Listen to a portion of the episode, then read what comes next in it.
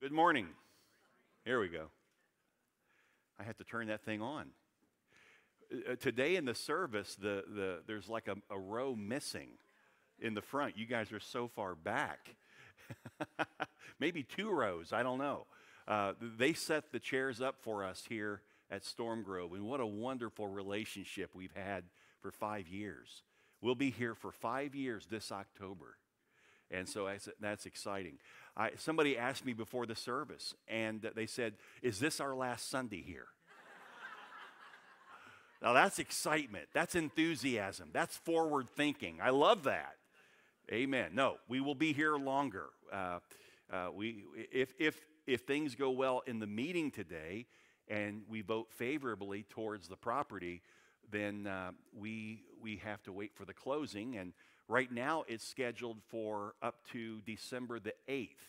But uh, that's predicated on them getting everything out of the building and, uh, and, and, and moving everything off site that's outside. And it looks as if they're moving faster than, than we thought they might. So it's very likely they could move the closing up. So that's, that's exciting, you know. Um, how many of you are excited about the possibility of having a permanent home? Vero Bible Fellowship, amen. Just think about it. Those of you who help set up and tear down the platform every single week. We, we, we, listen, most of us have no clue how much work goes in to have this service. Everything on this stage, everything over to the side, these speakers, everything has to be torn down weekly. Everything. The only thing that's left is a bare stage. And then they have to set it up the following week. And that goes on for five years. So I know that no one will appreciate a permanent home where things can stay in place all week, like the sound and the lighting and those folks who do all the setup and tear down. And, uh, and then children's ministry as well. They have to set up everything over in the media center. We even have a classroom in a glorified hallway. It's wider, and that's where they meet. It's just so much that goes in, and the labor that so many of you have given uh, just serving God through the local church. Thank you for all of that. And we've got a few more months to go, okay? So don't, don't, this is not like, okay, you've done your job, you can stop now. No, no, please don't. In fact, others want to help. We'd love to have, we'd love to have your help. So, but it's just exciting. So, amen. All right. I, I don't believe uh, people keep asking, do we have to wait 30 minutes? And the, the, the main focus uh, in our hearts as we put that time frame together was we know how important it is for those to fellowship afterwards and especially our parents of children. They go over and they just hang out. They don't they don't they're not in any hurry to get home. They like to talk with one another and share and the kids play and stuff. So we just didn't want to to mess up the fellowship that happens so um, we'll we'll uh, play that by ear today I, I think you know we said 30 minutes and if everybody's here and ready to go uh, and they've cleaned out the, the media center, uh, then we might move it up a little bit. So that, that would be nice. The meeting itself probably won't, ha- won't take more than 20 minutes. Uh, uh, we had a wonderful meeting on Wednesday night over at Church of Christ where we have Wednesday night Bible study, but instead we just used that time for Q&A regarding the purchase of property. And so a lot of wonderful questions were asked and answered. It was a, it was a good full house of folks who came out, and I think it was a very positive experience. So we're hoping that maybe uh, many of the questions have been answered already. There is, uh, Deb, do we have the sheets in the back? We have like three documents, uh, two documents rather, I'm sorry. One is a front and back page, the other is a single sheet, and it just has general information that you might be wondering about in the purchase of this property, and you can pick those up after service in the back. That gives you something to read through before the meeting starts, and it might answer questions that you were, you were hoping to get an answer to. So uh, that's, that's all of that. Let's, let's, let's move forward in this service of worship. And I've got to tell you, uh, the last two songs really ministered to me personally, really ministered to me. And uh, everybody in this room goes through times of trial. Is that not true? We all face trial. We all face things that uh, come up in front of us that maybe we didn't expect or whatever. That's just life. And it is so wonderful to know that God is with us and He is holding on to us and He will bring us through. Amen? That's the truth. And I'm thankful for that. And I'm thankful that you are part of this fellowship where we've seen over the years uh, those moments where difficulty comes our way. You know, the loss of a loved one of our church, a saint that just the Lord calls home. And all of us feel that gut check. Oh, because we love them so much. And, and so that just ministered to me. It really, really was good.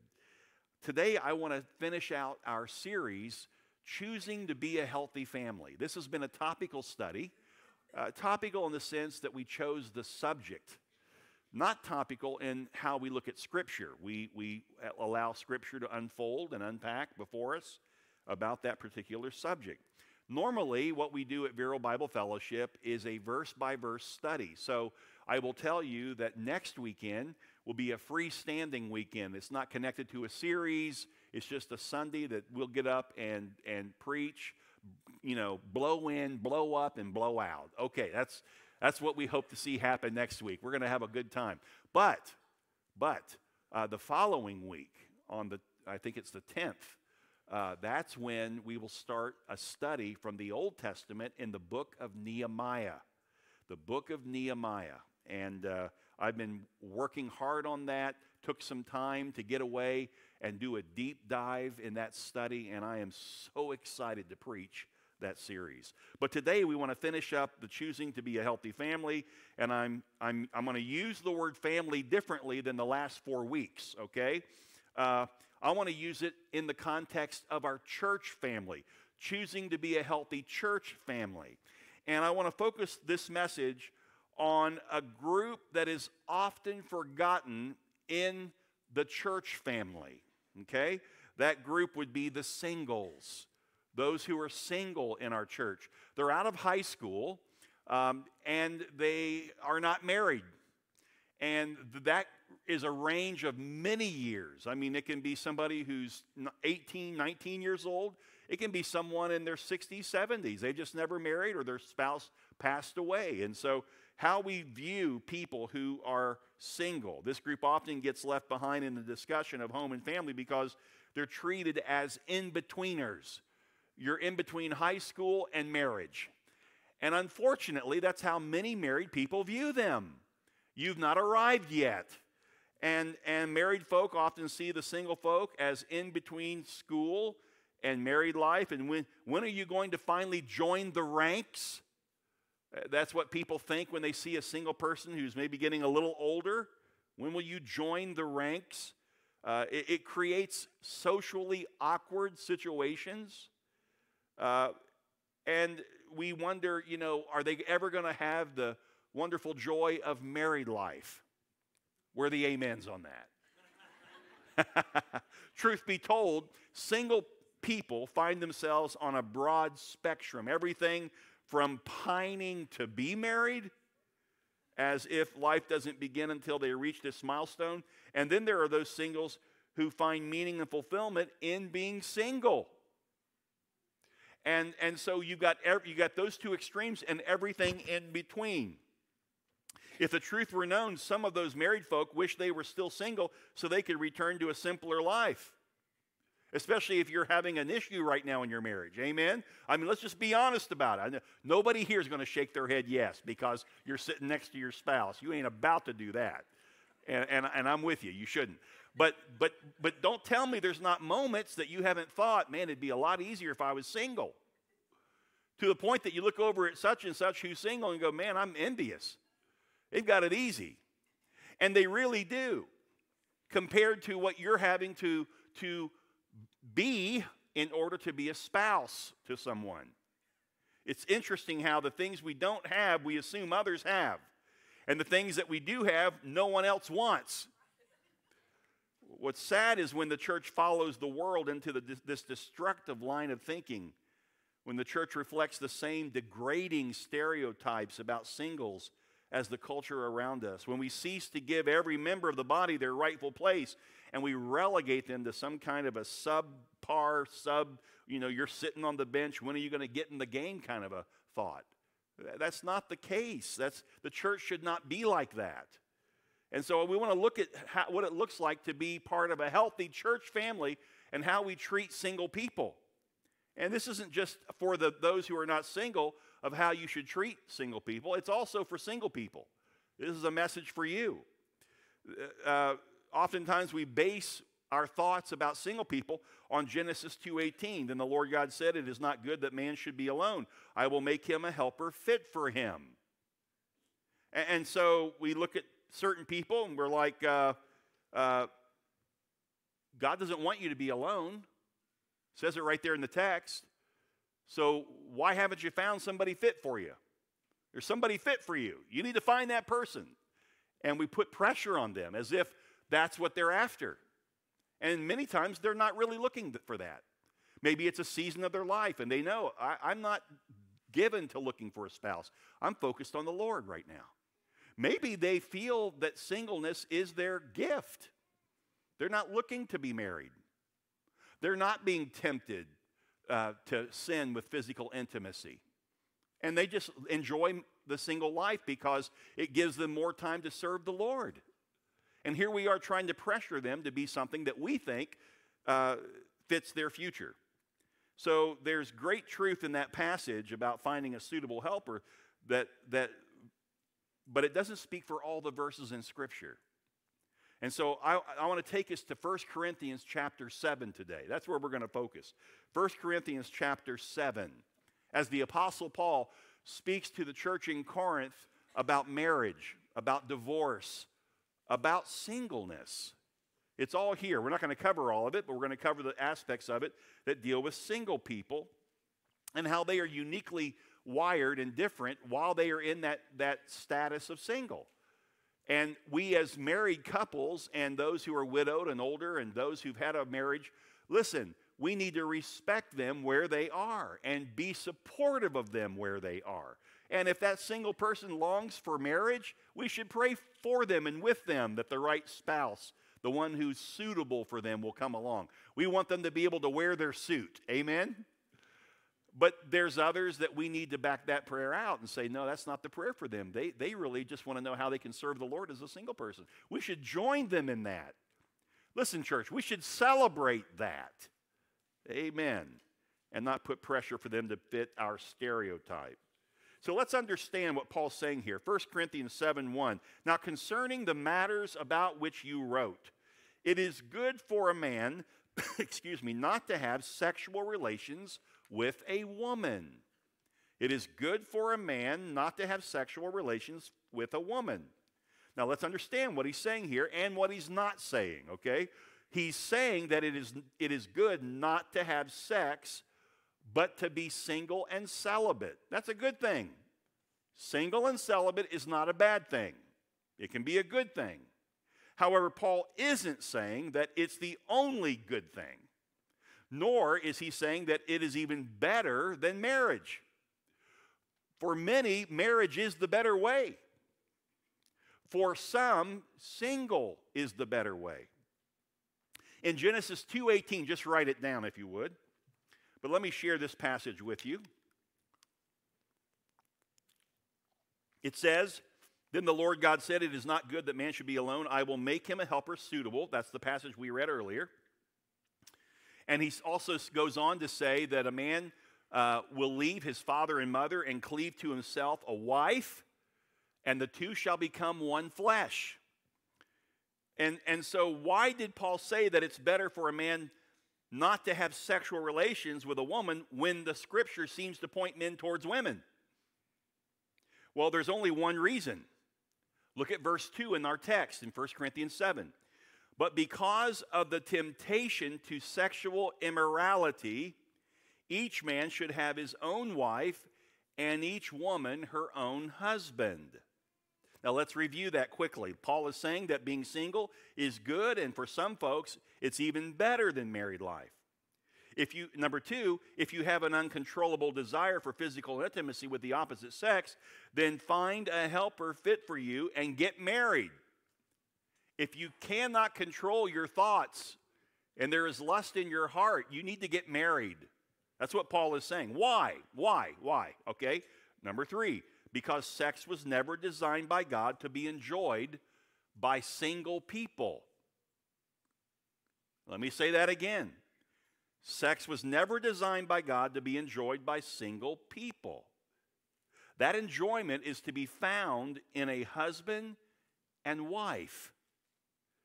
That's God's way. Certainly, it's not the world's way, is it? But it is God's way. And that is the standard for believers.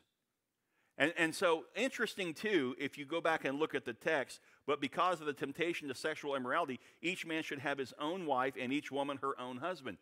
He does not in any way, shape, or form indicate that a man looking for a man or a woman should look for a woman. God is very clear here. He is talking about the original design for man and woman. God is the creator of marriage, not the world, not the sciences. God created marriage. And God created male and female. Male and female. And marriage is about a man and a woman coming together, uniting. And marriage has a purpose. Did you know the purpose of marriage is Ephesians chapter 5, where Paul said that it is a mystery? Marriage is a mystery because it speaks of the relationship of Jesus Christ to the church. Christ is the head, the church submits to Christ. What did Christ as the head do for the church? He died for her. Therefore, the, the church submits to Christ. In marriage, it's a picture of that. The man is to be the head in the home, he's to be that one who carries headship spiritually. And the woman comes under, hupotasso. You come under that headship. And, and, and it's a beautiful thing. And why would a woman come under the headship of her husband? Because he will do anything for her. He will sacrifice his life for her if necessary, just like Jesus sacrificed for the church. That's the picture of the original picture of marriage that God designed for us. The world has no clue. When they say I do, they have no clue what marriage truly, in the foundation, and its origin, is all about. We understand that. And the point is that if you're single and you're pining for physical intimacy with someone, you need to get married. Uh, in my ministry, I've had it where people who were in a physical relationship as singles, and they came to my office for counseling about the relationship not thinking they were doing anything wrong. They were just new believers, they didn't know better. And I said, um, Are you married? No. Well, let's back up off of this issue of communication that you're having between the two of you, and let's deal with a deeper matter. God designed it. Here's what God said You need to be married. You need to stop right now today with any physical intimacy. You, sir, need to move out of the house and, and you need to pick a date to get married.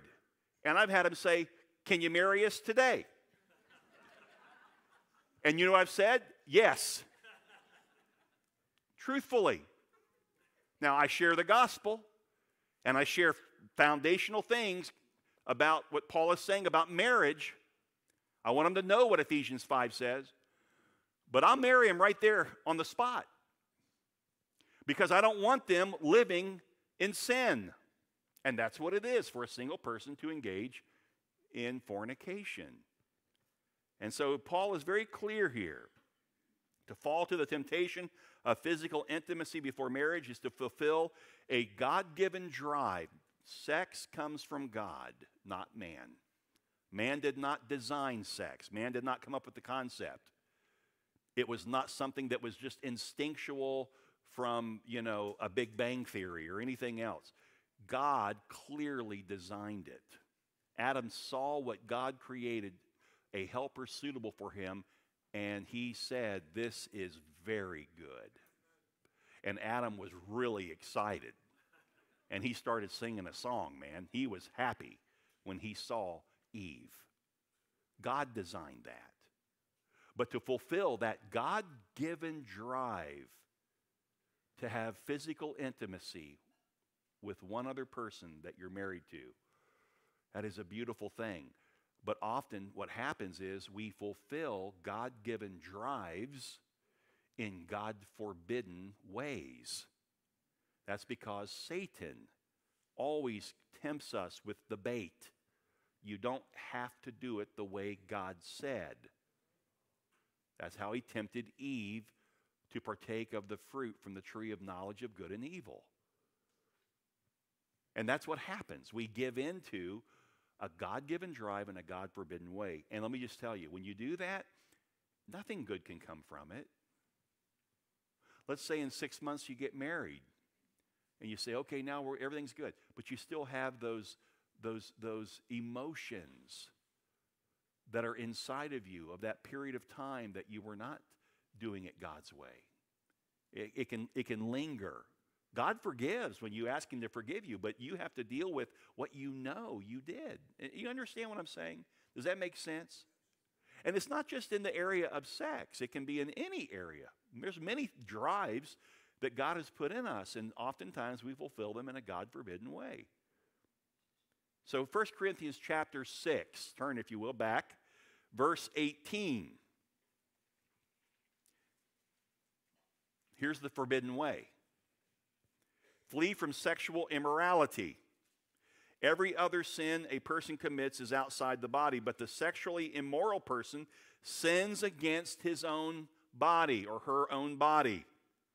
Or do you not know that your body is a temple of the Holy Spirit within you? Now let's qualify here. Paul is speaking to the saints at Corinth. He's speaking to Christians specifically. If you're not a Christian and you're here today, you're not saved, the Holy Spirit does not dwell inside of you. Your body is not a temple of the Holy Spirit. Make sense?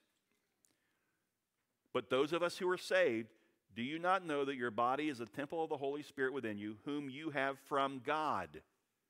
You are not your own. You were bought with a price. So glorify God in your body. Your body doesn't belong to you any longer. If you're, if you're married, it actually belongs to your spouse, but that's because God designed it to belong to your spouse. It no longer is you calling the shots. You say, I'm not saying that you just, whatever they want, they get. I'm saying that it's a mutual responsibility to one another to care for one another's needs. And needs are different between men and women.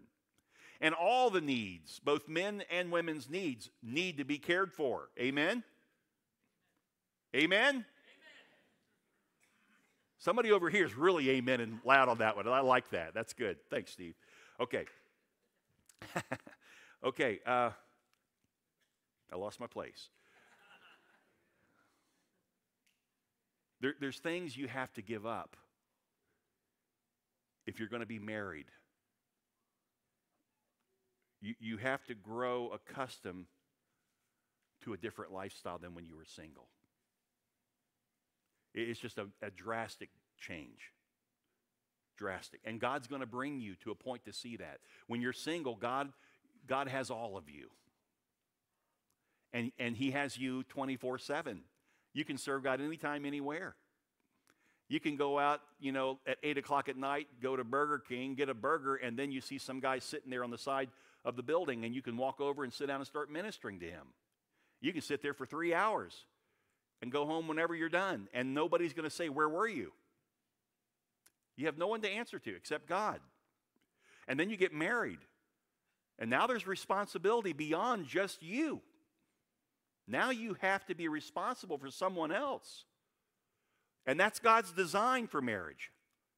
It's not supposed to be that after you're married, you get to act like you're single. Okay? Uh, I'm going to give you four freedoms that singles can enjoy, but inside the marriage covenant, these become your responsibility. Okay? So while you're single, there's freedom from duty. Freedom from duty. Go back to our text, look at verse 3. 1 Corinthians 7, verse 3. The husband should give to his wife her conjugal rights and likewise the wife to her husband. This is the way God's plan for marriage to happen. You belong to each other, okay? It's a duty, it's an obligation. The, you what the King James says, it's a debt. You are indebted to your spouse. Okay? The idea that we should meet our sexual responsibility to our spouse. Now, as singles, we don't have to consider the cost of having a physical relationship with someone, and it's much broader than meeting the physical needs of our spouse. We're freedom. There's freedom from duty. But duty can include several things. Let me give you three things that duty can include. Number one, provision. Single men, whatever goods and services that you require as a single man, they will change drastically when you are married. Rini went out yesterday and had a pedicure. I can promise you that if I were not married to my wife, I would not have any expense in my checking account for pedicures. In fact, it's likely that I wouldn't even know what a pedicure is. Okay? But as a, as a married man, that's part of it. And there's no complaint on this part. They look nice. Her feet look nice. She's got them done today. It looks woohoo. But if I were single, I'm not thinking about that. Okay? Here's a question for some of you single guys What is a doily? Now, if you worked in a restaurant, you know what a doily is, but if you didn't, you don't have a clue. If you're married, you will know, at least you will hear about doilies. What is a comforter? And I'm not talking about the Holy Spirit. What is a comforter? I'm not talking about a, what is a cooling blanket? If, I, if I'm a single man, I'm not going to know what a cooling blanket is or how to use it or why I need it. But if you're married, at some point in your marriage, a cooling blanket is a very good thing. There's the difference. Services rendered.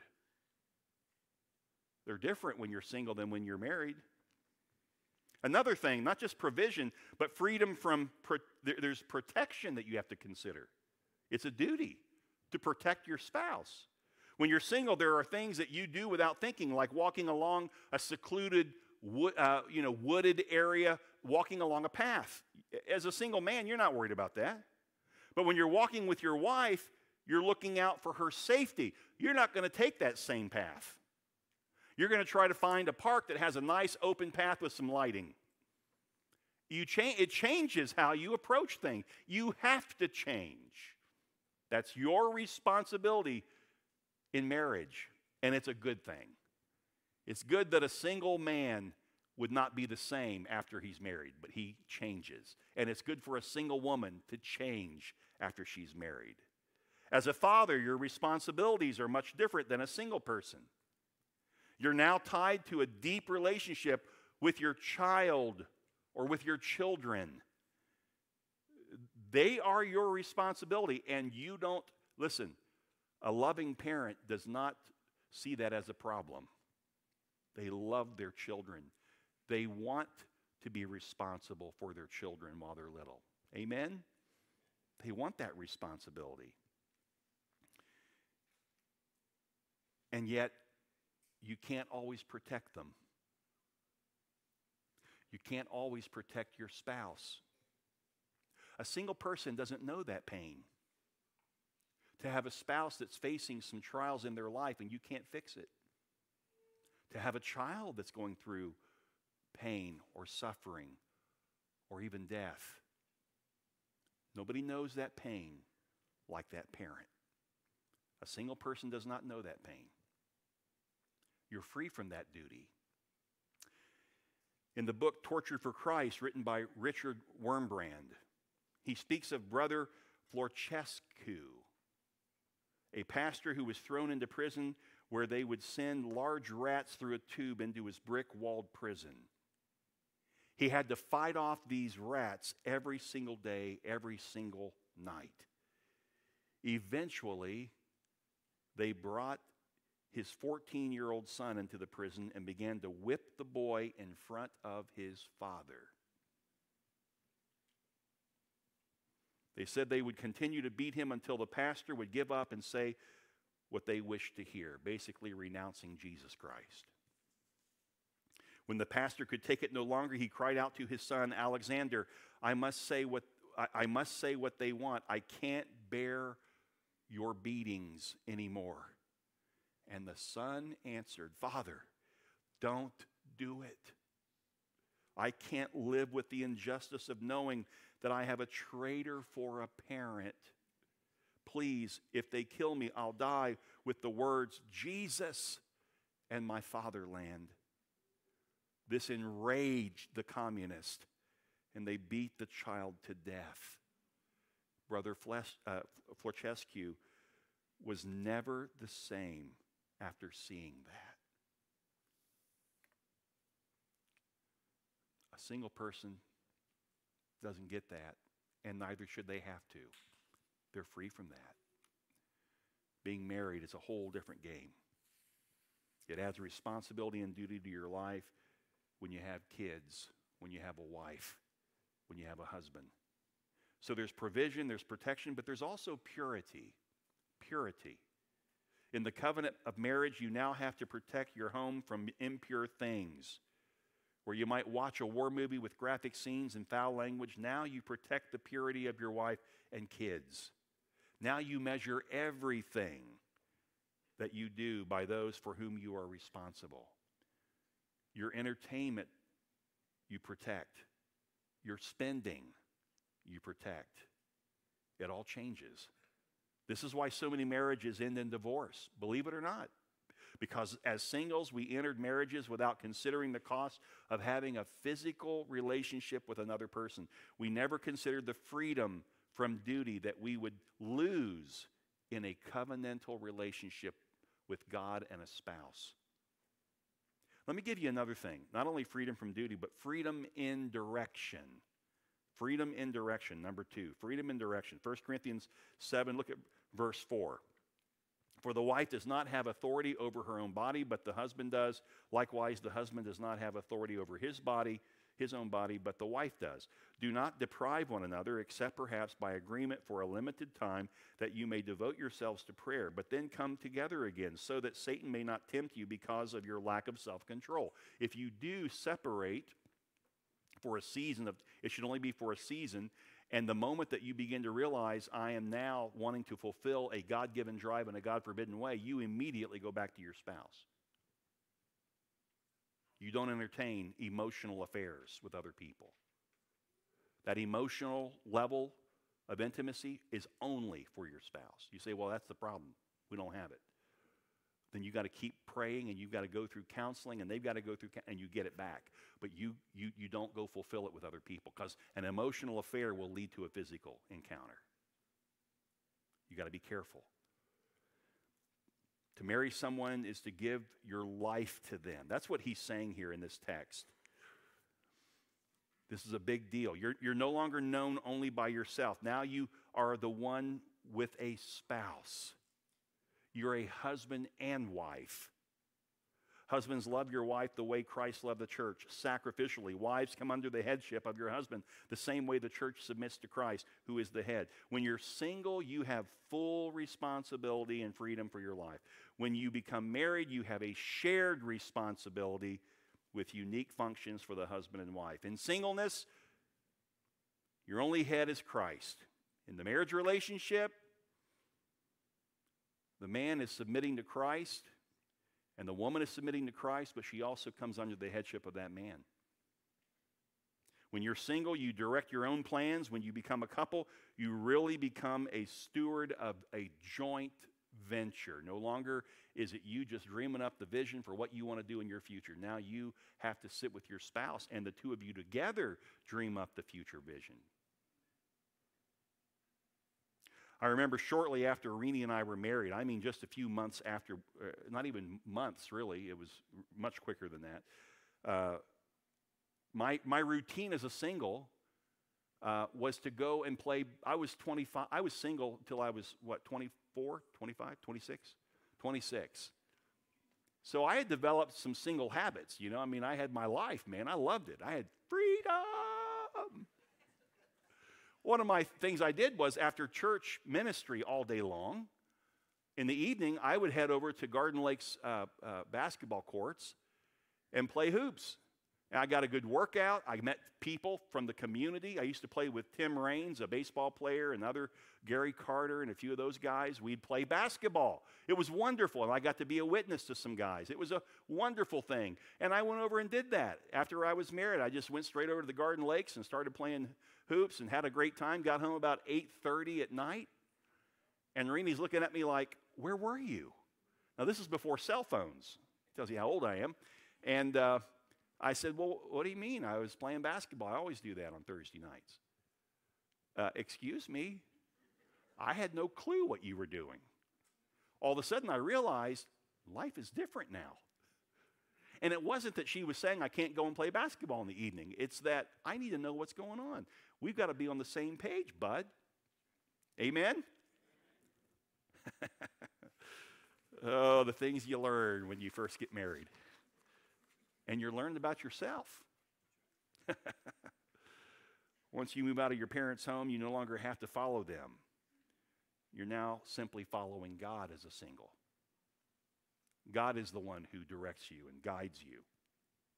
It's much easier to follow God and His leading as a single person than a married person. That's because when you're married, following God affects other people.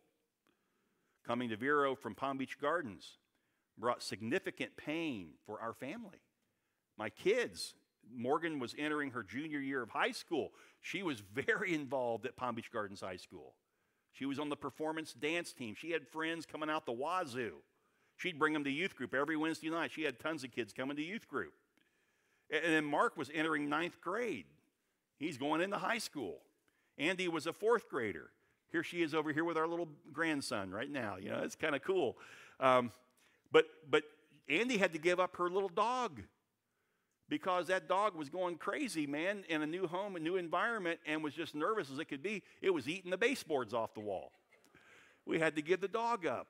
It was great pain, great sacrifice in the lives of our children just to move a family. If I were a single guy coming up, no big deal, right? Find a place to live, sleep under a tree, get a, give me a hammock, I'm good to go. Not the way with a family. Thirdly, freedom and devotion. Freedom from duty, freedom in direction, freedom in devotion. Verse 25. Now, concerning the betrothed, very single. That means vir- you're, you're, you're, you're a virgin. A betrothed is a virgin person in the Bible. It means that you have already, you're committed to marrying someone, and in every way except for physical intimacy, you are acting as a couple. That was Mary and Joseph. But there was no physical intimacy. Okay? It says, Now concerning the betrothed, I have no command from the Lord, but I give my judgment as one who by the Lord's mercy is trustworthy. So in New Testament time, when a single began to think about the physical relationships with another and the hormones started raging, they would remember the teaching of the duties and responsibilities to their spouse, the purity, the protection, the provision. Um, and, and then all of a sudden you're like, oh, okay, I can wait. I'm not going to enter into a physical intimacy. intimacy. Today we chase after the physical relationship and give no thought to the purity, protection, and provision that God's designed. The greatest responsibility that we have in, is to Christ. So, in this area, singles, those of you who are single, listen, in this area, you can do more than married folk. You have more time to give to God. You have a freedom in your devotion to Christ that a married couple doesn't have. If you're single, it should not be that you're single so that you can live for yourself and your own fleshly desires. If you're a Christian and you're single, it's so that you might be able to serve the Lord even greater than a married couple can serve the Lord. And, church, let me just say this to the married couples stop looking at singles as if they're inadequate to serve the Lord. They have ways to serve the Lord that you can't. We should celebrate them in the church. Amen? Verse 26 I think that in view of the present distress, it is good for a person to remain as he is. Are you bound to a wife? Do not seek to be free. Hear that, married folk? If you're bound to a wife, do not seek to be free. Are you free from a wife? Do not seek a wife. If you don't have a wife and you're not pining for physical intimacy, don't get married. At least not now. Wait until there's a desire for that. But if you do marry, you have not sinned. And if a betrothed woman marries, she has not sinned. Yet those who marry will have worldly troubles, and I would spare you that. Paul's saying, hey, when you get married, it's going to bring a whole other set of issues and problems into your life. It's hard to be one when you're two individuals. That's a new ball game. Paul's saying you're better off being single because it's more work and trouble will come your way when you're married. I don't know why it is that we think that if I get married in the church, that somehow life's just going to be so easy. Now, if you've been married, you know that's not true. Marriage is tough, man. It's hard, it's work because you're having to obey Scripture. You're having to let God lead you in that relationship with that person. And there's moments where you think that person's going to have some green stuff coming out of their mouth and their head's going to start spinning. You know, who am I married to? Who is this person? That's just the reality of it. We, we, we, we, we, we get tested by each other. But all of that should lead to a greater faith in God. It strengthens us in the Word of God, to trust the promises of God. It causes me to love my wife the way Christ loved the church. It causes her to come under his headship. It's, it, you learn to be married. Marriage is not, you know, people, oh, it's just, it, you watch these couples come in for marriage counseling, and man, they're like octopus. They are just sitting next to each other, got their hands all over each other. They just are so excited to get married. And then all of a sudden, you know, 15 years later, you're coming in, and she sits way over here, and he sits way over there. And that's the difference between feeling marriage and learning marriage. Every day I live, I'm learning from my wife. Every day. And every day that she lives, she is to learn from me. It's a learning experience to be married. And what's critical is that you stay committed to each other no matter how hard the learning process is. You don't abandon ship when it gets tough, you stay in it. But, but a single person doesn't have to think about any of that. So, single folk, enjoy the moment. and those of you who are called to singleness, and Paul actually sees it as a gift of God, oh, we celebrate with you. We need you here. We thank God for you. You have the same giftings, the same spiritual hunger that a married person can have. It's no different. And you have more time to serve than married couples, which is pretty cool. Don't worry about that. That's my is that my grandson? Oh, okay. Somebody we love babies in this church. We don't we don't get upset when we hear babies. That's right. Okay, verse 26. I think that in view of the present distress, it is good for a person to remain as he is. Whether you're married, remain married. If you're single, remain single. But let's go further here. Verse 29. This is what I mean, brothers. The appointed time has grown very short. From now on, let those who have wives live as though they had none, and those who mourn as though they were not mourning, and those who rejoice as though they were not rejoicing, and those who buy as though they had no goods, and those who deal with the world as though they had no dealings with it. For the present form of this world is passing away. In other words, what Paul is saying, he's reminding married people and single people of this important fact. God is on a timetable right now. Now, think about that. God is infinite. God is not bound by time or space, yet God has set a timetable. For what? For his return. For the Son of God, the Messiah, to return. But if you do marry, verse 28, you have not sinned. And if a betrothed woman marries, she has not sinned. Yet those who marry will have worldly troubles. Now, listen, let me just say this. We only have a certain amount of time to serve the Lord before he returns. If you're married, maximize the time together. If you're single, maximize your time to serve the Lord.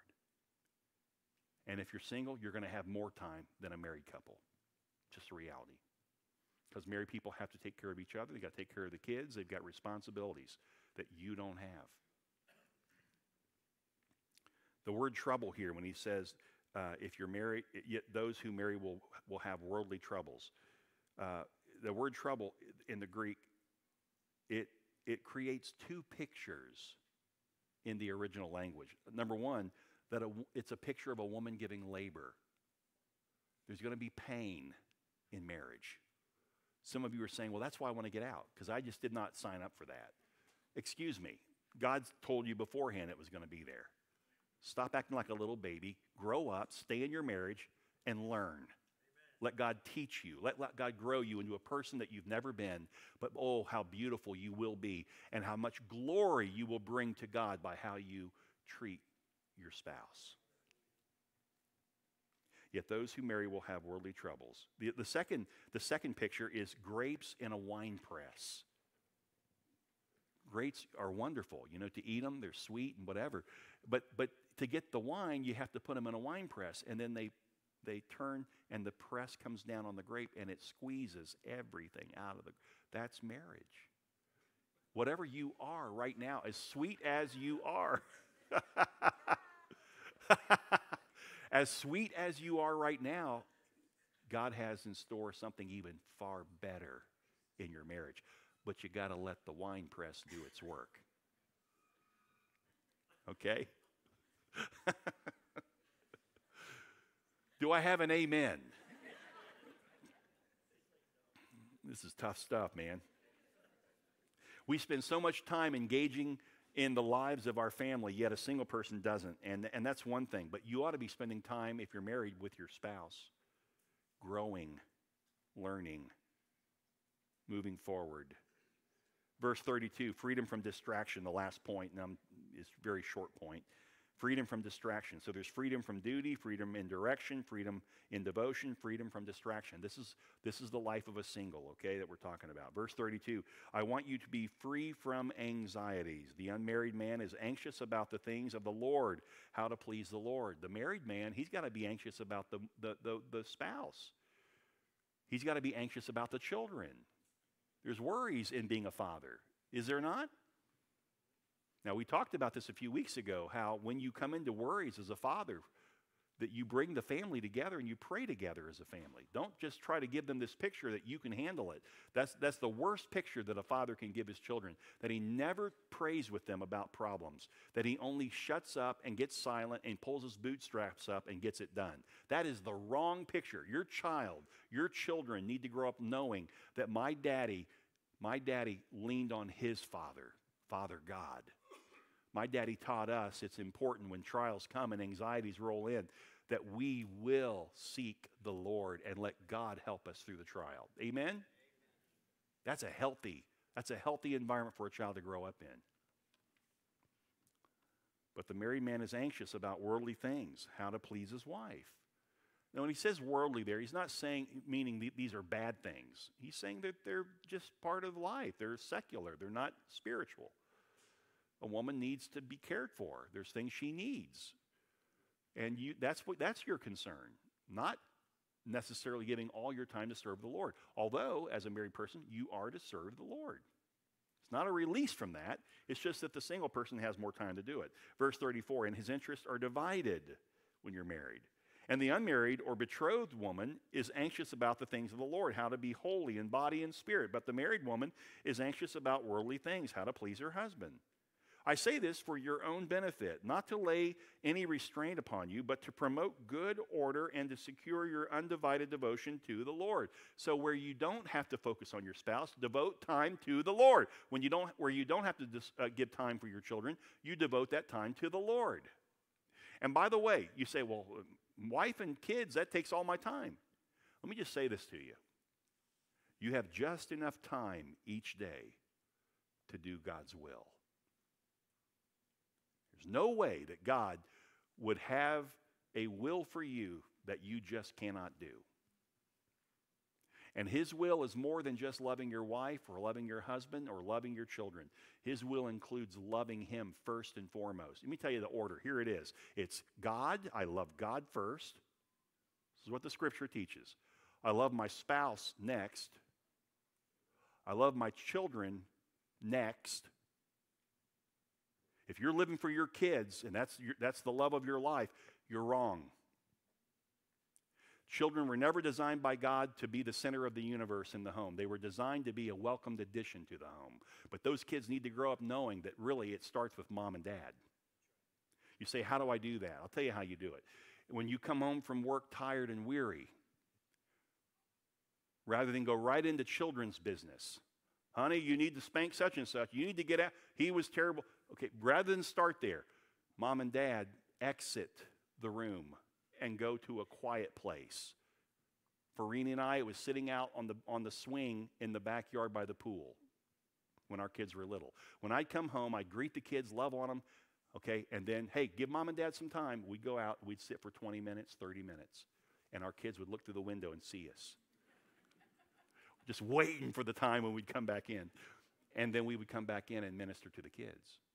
What did they see? What did they learn?